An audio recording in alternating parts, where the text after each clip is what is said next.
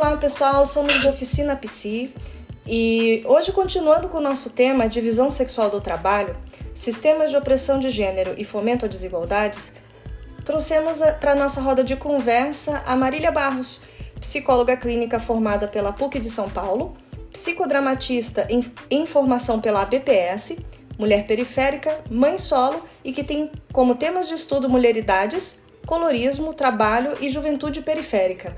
Olá, Marília, muito obrigada por aceitar nosso convite e seja muito bem-vinda à Oficina Psi. Olá a todos, muito obrigada pelo convite. É um prazer conversar com vocês. Bom, a gente gostaria aqui, Marília, é, aproveitando é, o, o, seu conhecimento, é, a sua prática clínica, é, abrir nossa roda de conversa falando sobre as mulheres no mercado de trabalho. É, como você vê a questão da divisão sexual do trabalho nos dias de hoje?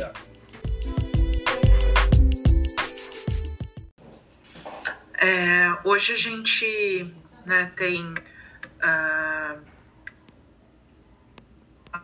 eu, eu, penso que ocupando espaços é, de maneira parecida com os espaços que os homens ocupam, né? É... Por que, que eu penso nessa falsa sensação?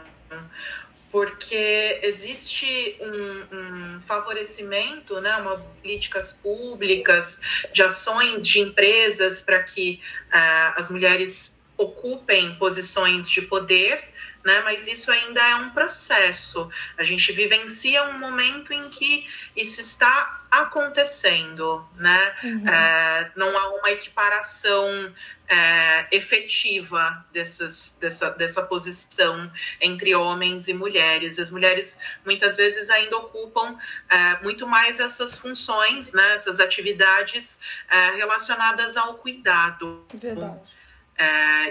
E aí posições, uh, né, hoje a gente pode pensar nas mulheres, as mulheres são a linha de frente contra o Covid, nas, nas funções uh, de enfermagem, uh, na limpeza,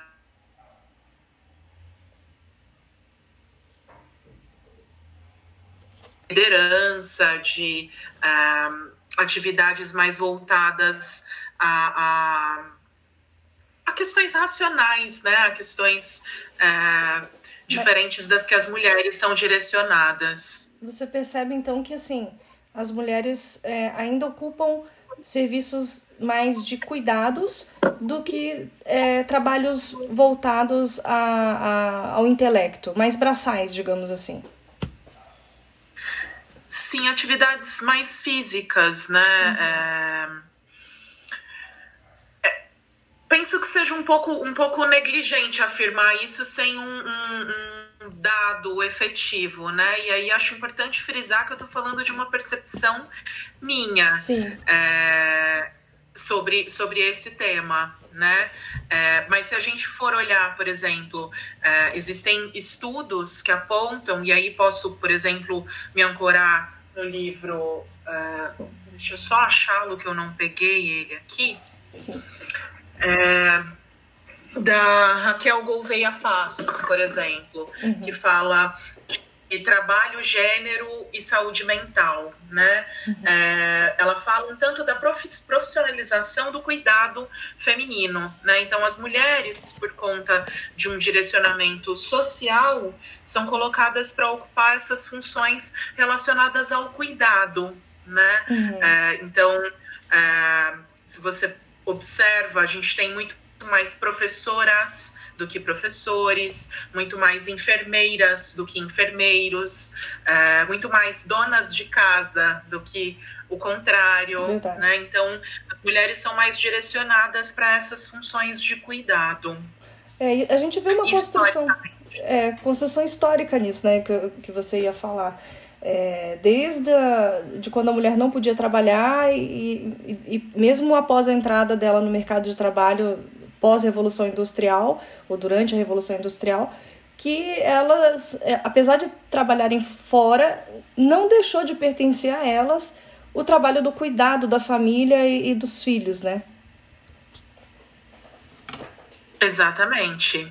É, historicamente, você tem um direcionamento das mulheres ao cuidado dos filhos, né? Os homens iam para a guerra, os homens iam para o trabalho e as mulheres eram direcionadas para cuidar das crianças, para cuidar da casa, para poder proporcionar é, um ambiente agradável para que esse homem pudesse se dedicar a essa vida externa, né? Enquanto ela é, ficava incumbida de é, cuidar dessa parte. Uhum. É...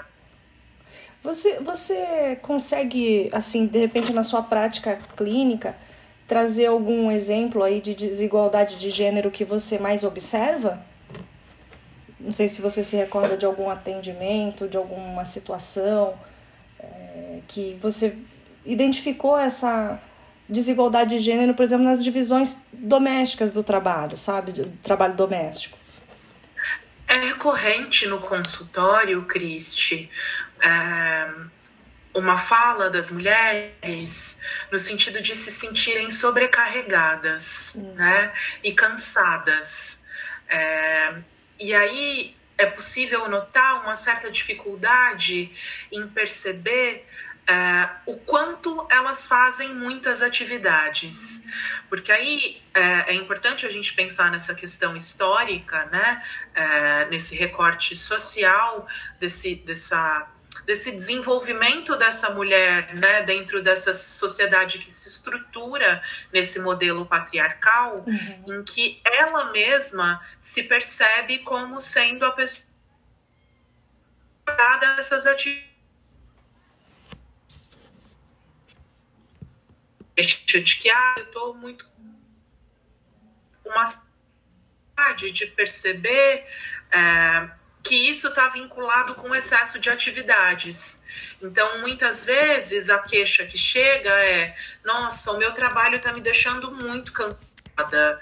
É, minha chefe é, fala de determinada maneira, meus colegas falam de determinada maneira, e aí uma dificuldade de olhar que aquelas atividades que são feitas em casa também são atividades, né? Verdade. Também são trabalho. É, porque não são reconhecidas socialmente como um trabalho que deveria ser remunerado, Sim. né?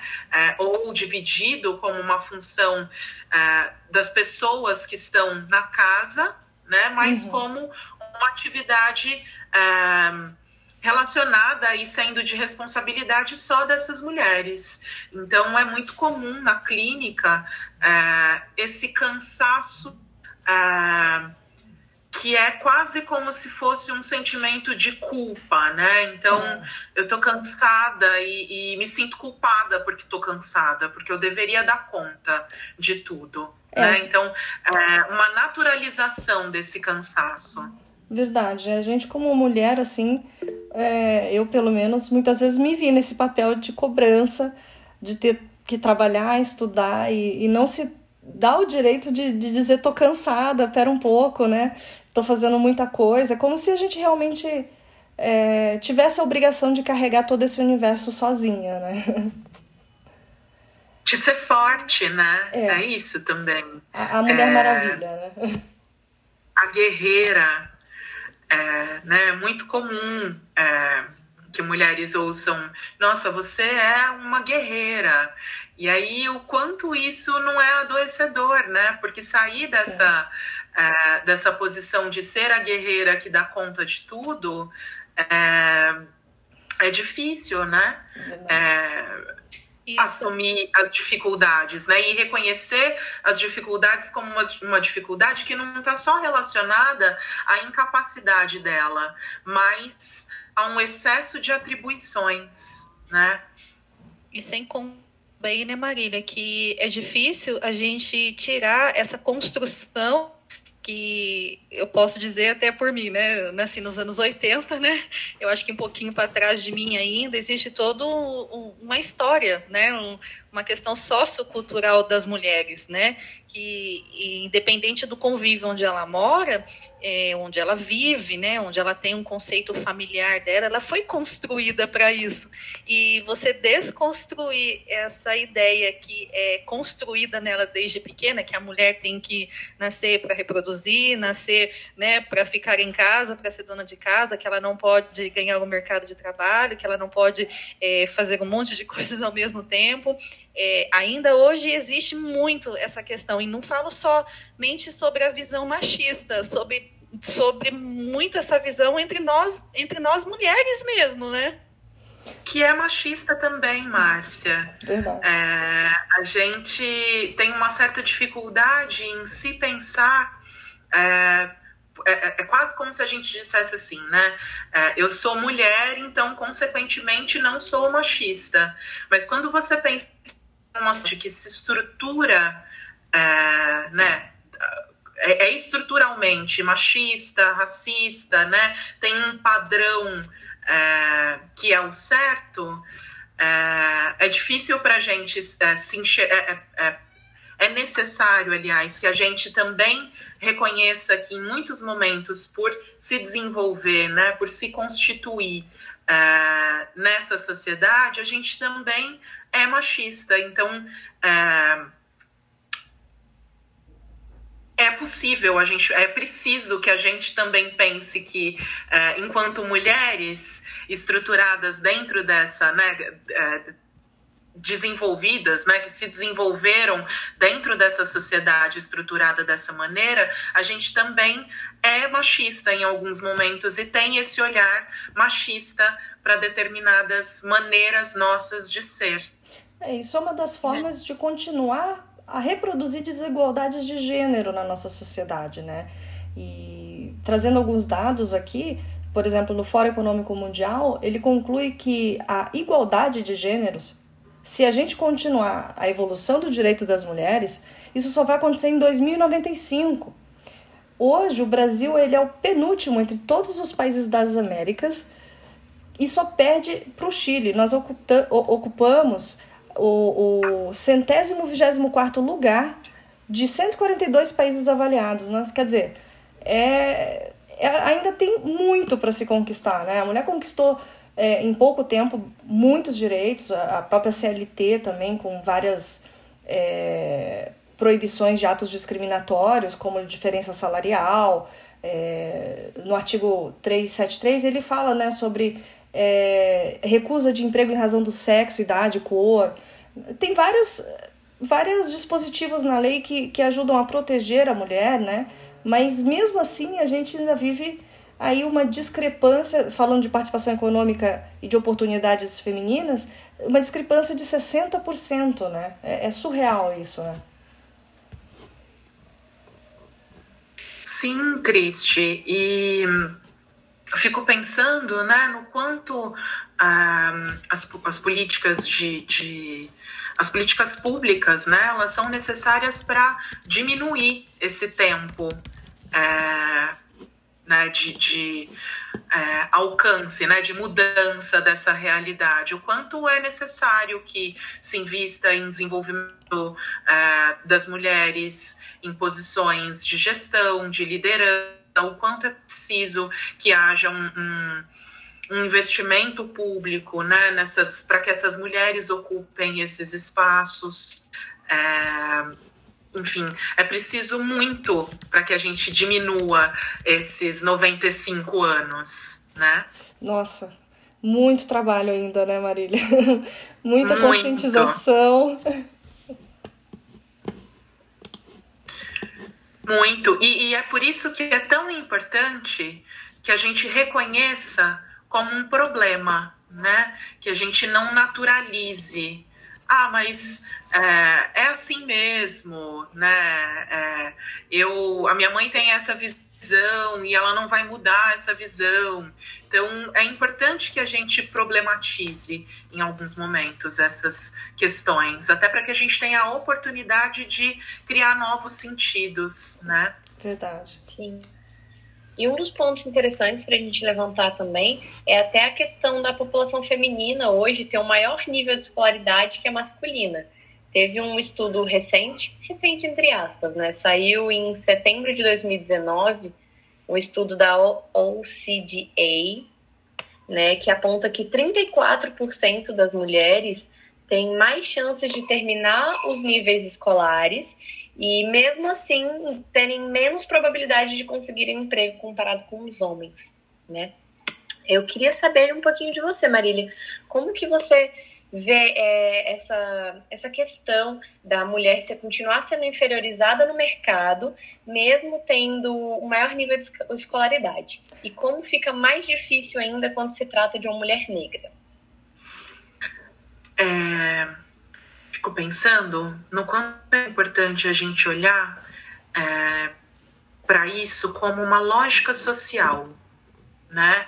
É, quando a gente olha para isso como uma lógica social, a gente não vê só como uma questão do mercado, mas é importante pensar em como tudo se estrutura para favorecer esse cenário. Então, é, eu li esses dias uma reportagem, uma pesquisa, que diz é, sobre o quanto é, os homens, quando eles veem um anúncio de vaga de emprego, se eles atendem dois requisitos, eles se inscrevem. Se uma mulher pode atender, sei lá, de 10 requisitos, se ela atender oito, ela não manda o currículo. Então, é estrutural, né? Pensar que é, tanto o mercado não oferece essas oportunidades, quanto essas mulheres também é, estão sempre é, sendo ensinadas um modelo específico, atender todas as necessidades para poder ocupar esses espaços, né? É, quando a gente pensa na mulher negra, isso é mais adoecedor ainda, porque é, existem várias questões que atravessam, né? Tanto a questão relacionada a, ao cuidado, quanto às atividades de cuidado, né? É, e aí, quando a gente olha para as atividades de cuidado, a gente pode pensar em mulheres brancas que ocupam é, funções escolarizadas, né? Então, que tem a possibilidade o, o estudo e Opa, falhou um pouquinho. Desculpa, é. gente. É, entrou é, a escolaridade, estudo.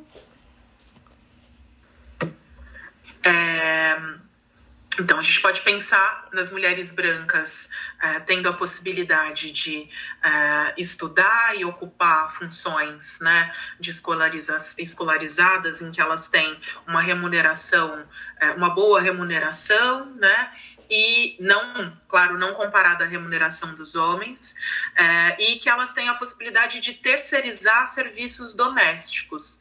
E aí, quando elas terceirizam serviços domésticos, normalmente quem ocupa esse espaço é a mulher negra. É, que é contratada para ocupar a função de empregada, faxineira, babá, é, e é, tem aí um, um, perfil social que é direcionado para essas atividades, né? E não para atividades é, escolarizadas, atividades é, que favoreçam um, uma, uma, emancipação dessa mulher, né?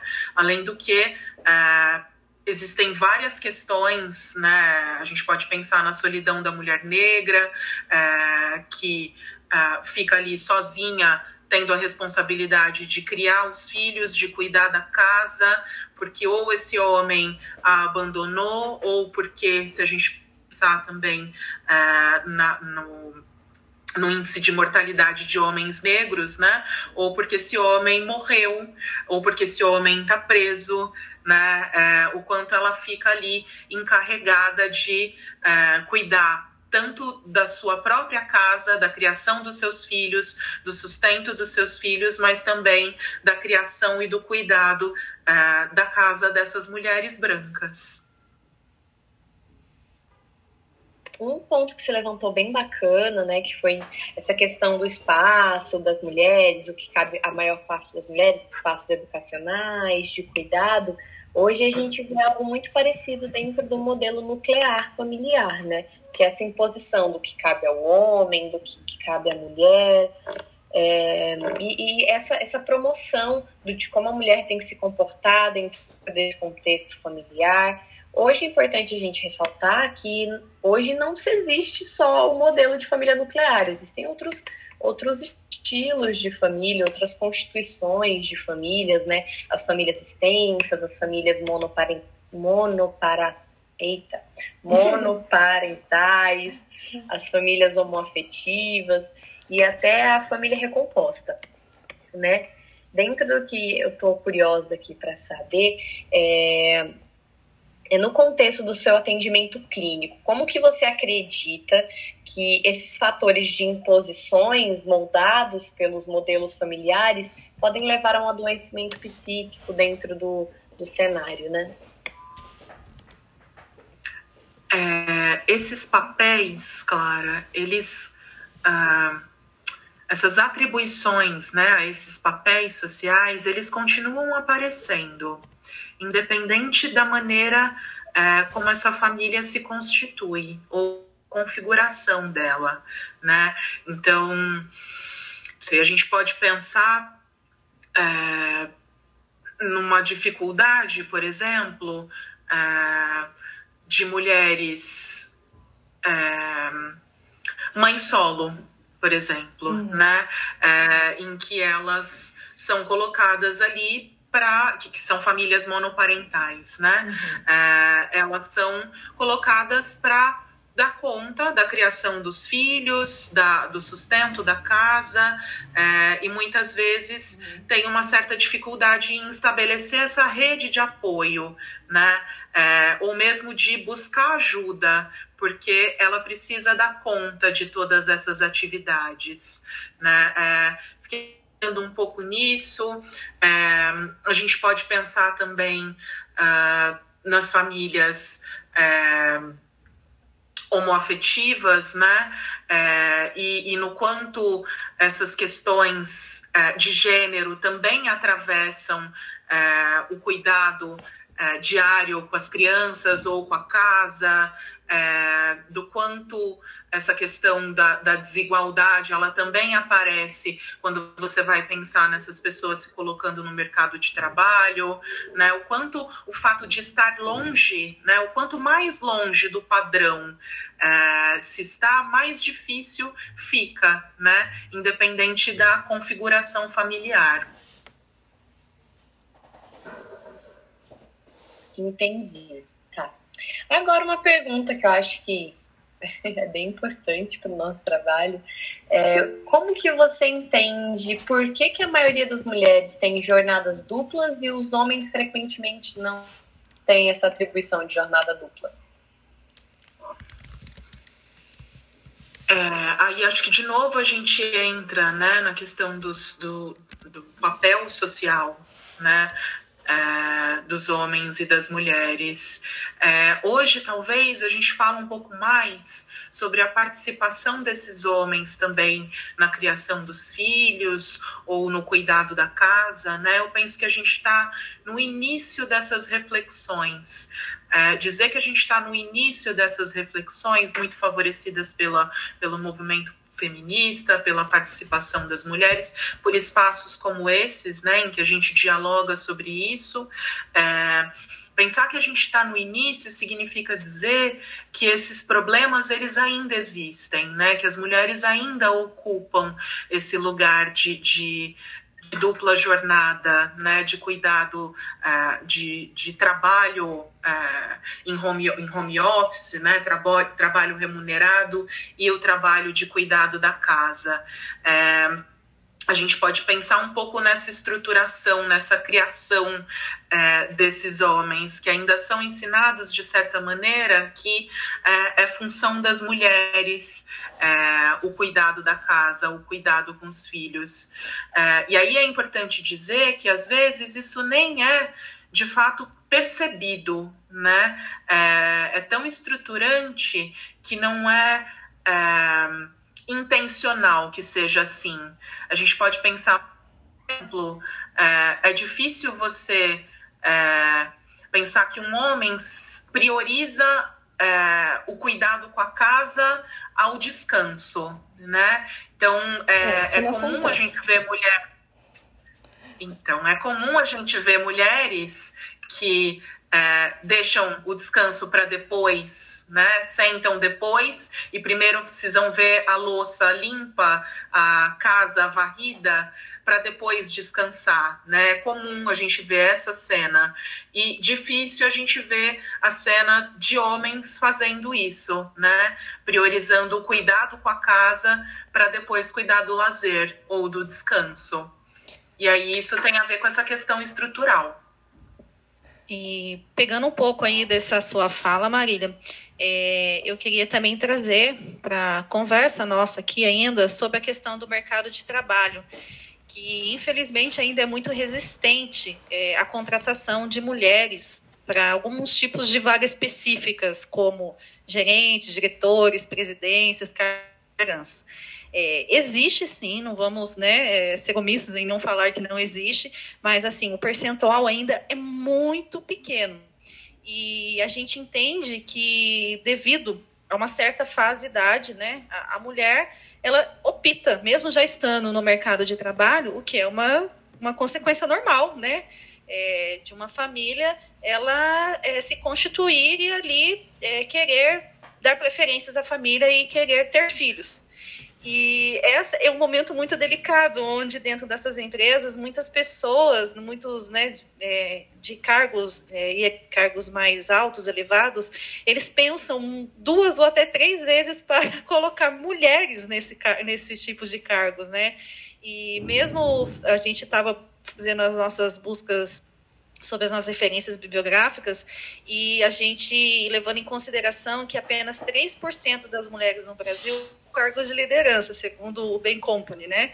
E eu fico a pensar, sabe, Marília, ainda hoje, né? Estamos aqui em pleno século XXI, já indo já para o século XXII, e a gente ainda encontra esse tipo de, de situação dentro das empresas. Então, assim, a mulher ainda ela tem os direitos garantidos, mas não tem, né? Porque ao mesmo tempo que se dar esse direito dela de ser mãe, de ficar em casa, de gozar daquele período de ficar quatro meses, o que é quatro meses para uma mulher se dedicar a ficar com os filhos, né? E retornar ao mercado de trabalho. E muitas das vezes ainda a gente ainda é mal vista só pelo fato de ser mulher e por algum momento da nossa vida essa empresa entender que a gente vai dar prioridade para conceber, conceber filhos e se ausentar um tempo do trabalho. É, eu fico aqui a pensar, sabe, o que, que você pensa sobre isso?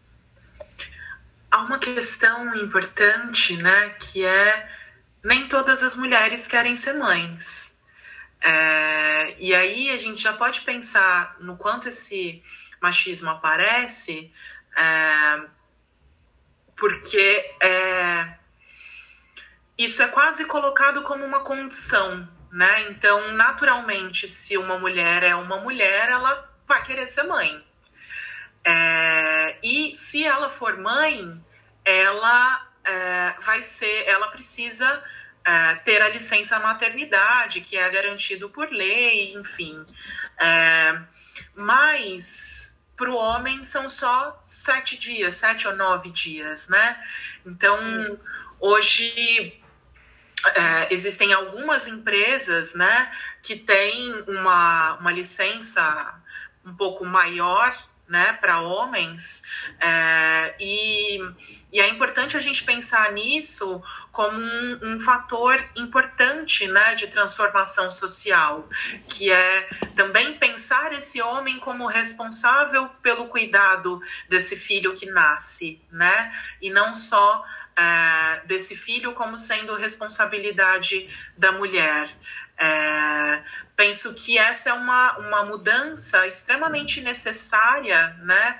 É, quando a gente pensa na necessidade de estabelecer esse contexto de igualdade, né? De, de é, equidade entre as oportunidades de trabalho entre homens e mulheres.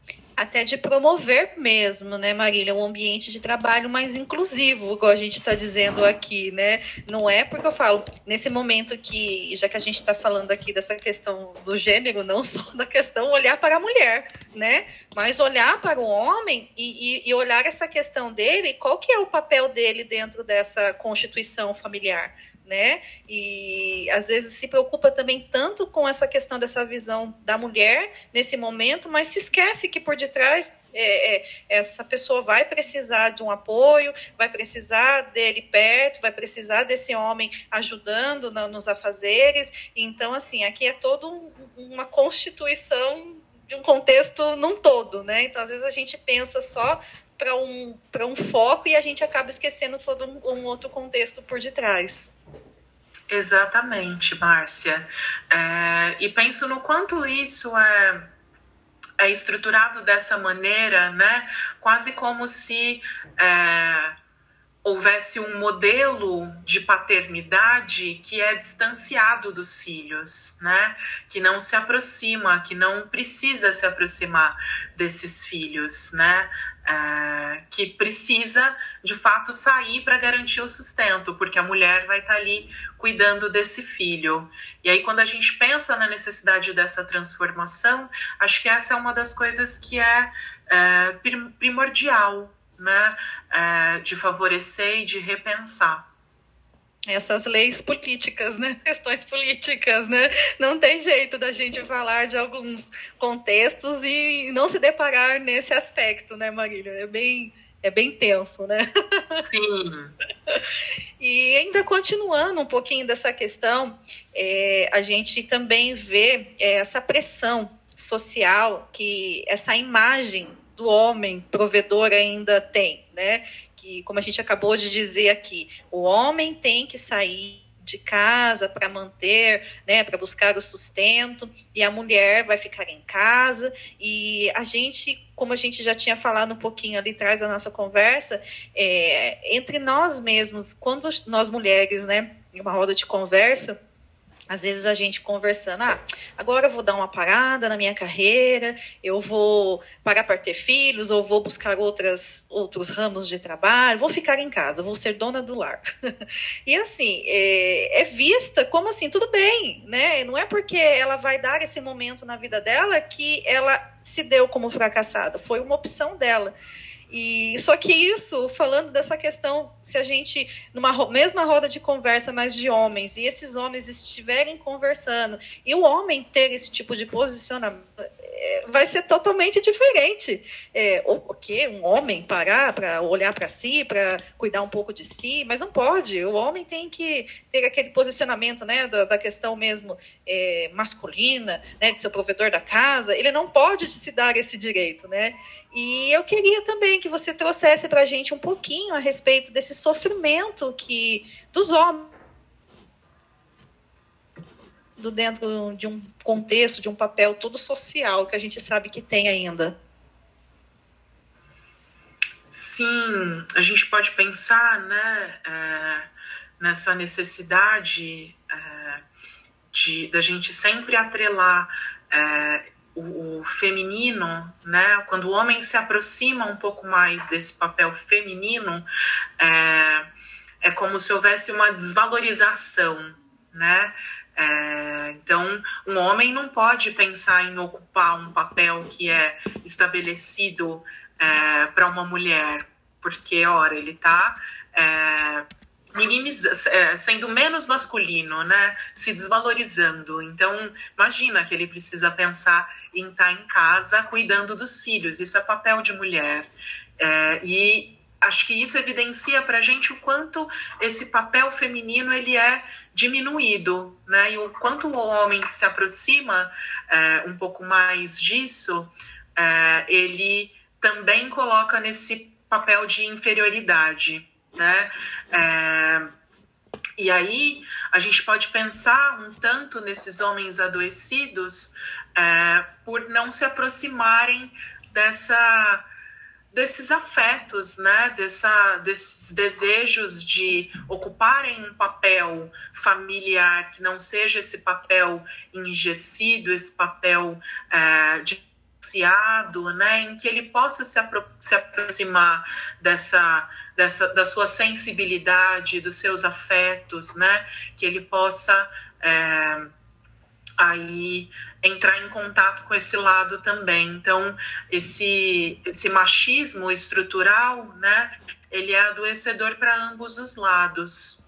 Não sei se eu fugi um pouco da, da da sua pergunta, Márcia. Não, é exatamente isso mesmo, porque o que a gente vem trazendo aqui é, é justamente isso, né, Marília? É a gente olhar é, para essa questão mesmo do, do, do, da mulher em si, ela pode algumas coisas, mas por que, que o homem não pode? O homem não pode chorar, o homem não pode ser, é, ele optar por ficar em casa enquanto a sua mulher, em um determinado momento da, da, da fase, de repente, tem um, um bom salário e ele, de repente, não está ganhando tanto e, de repente, ele opta por ficar em casa, em fazer fazer os, os domésticos, enquanto a mulher vai para o mercado de trabalho, ela consegue se manter. Então, existe ainda toda essa questão dessa pressão social. Né? Então, só porque o homem está em casa, está cuidando da casa, cuidando dos filhos, enquanto a mulher está trabalhando, ele não pode ser valorizado, ele se sente até, é, pelo contrário, às vezes diminuído, se sente inferiorizado. É justamente isso, é isso mesmo.